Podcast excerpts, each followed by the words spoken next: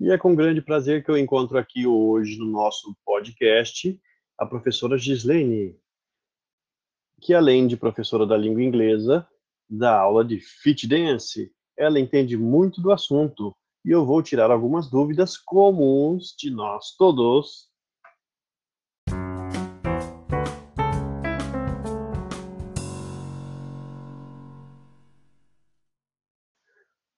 Professora Gislene, como a gente fala vamos dançar em inglês? Hi, teacher Jessie. Nós falamos vamos dançar em inglês assim. Let's dance. Essa foi bem tranquila.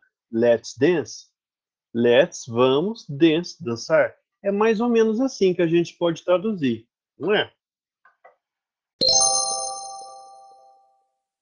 Professora Gislene, eu sei que no começo de qualquer atividade física a gente deve fazer o aquecimento e alongamento.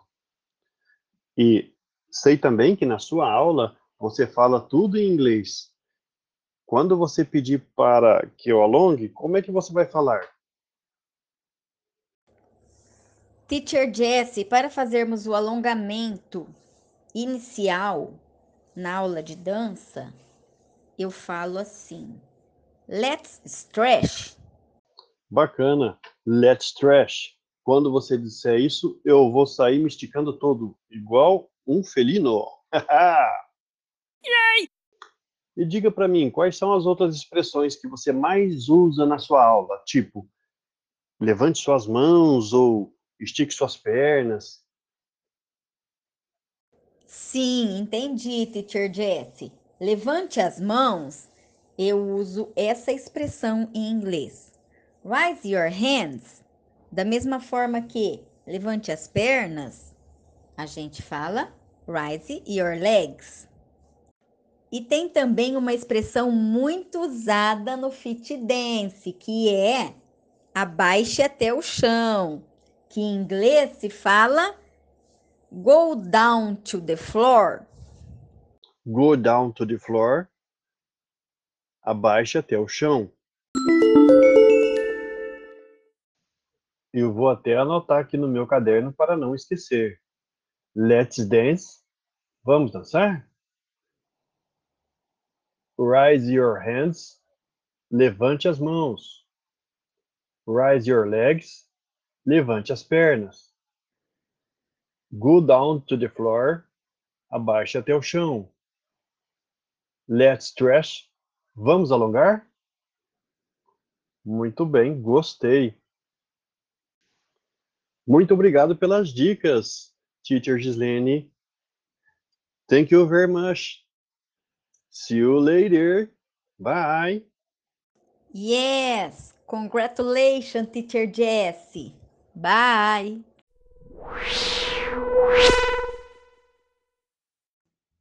Professor Jesse, eu vou aproveitar a nossa conversa e tirar algumas dúvidas minhas. Quantas quilocalorias tem um grama de proteína, um grama de carboidrato e um grama de gordura? Um grama de carboidrato possui 4 quilocalorias e um grama de proteína também, isto é, 4 quilocalorias. Já um grama de lipídio, ele contém 9 quilocalorias. Você viu quanto a mais que possui?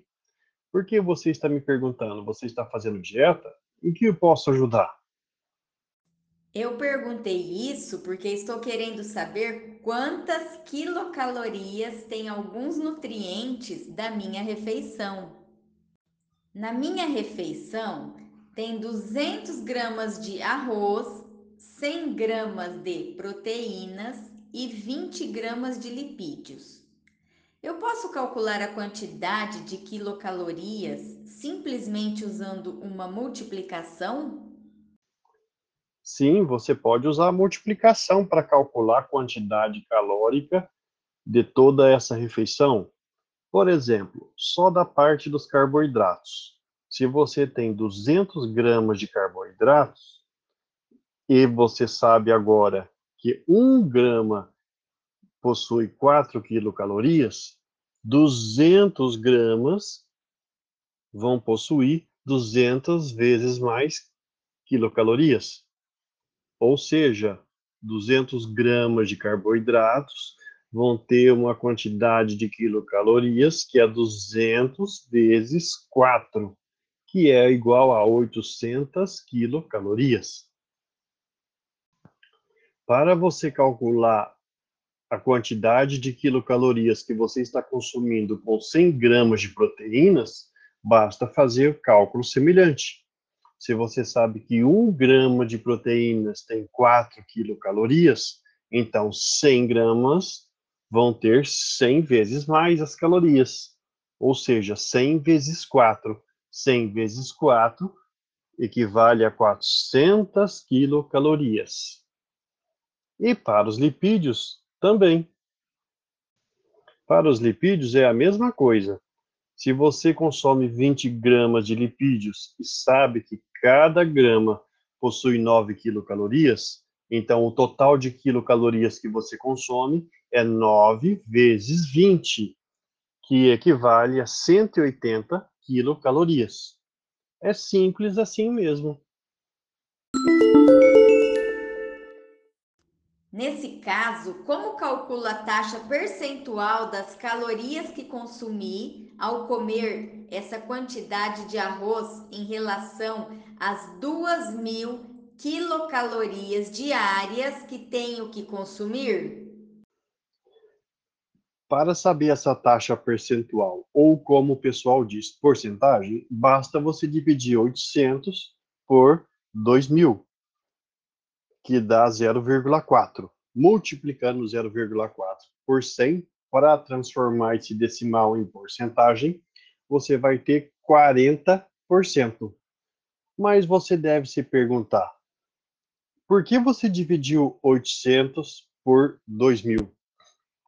Porque 800 é a parte de calorias referentes aos carboidratos e 2.000 é o total de calorias e a gente sabe que porcentagem pode ser calculada assim, usando fração, dividindo a parte pelo todo. 800 por 2.000, ou 800 quilocalorias dividido por 2.000, por 2.000 quilocalorias. Se no dia todo tenho que comer 200 gramas de proteínas, qual a porcentagem de proteínas que já comi? Você pode usar o mesmo método, dividindo a quantidade de proteínas que você já comeu pela quantidade que você pode comer durante o dia todo.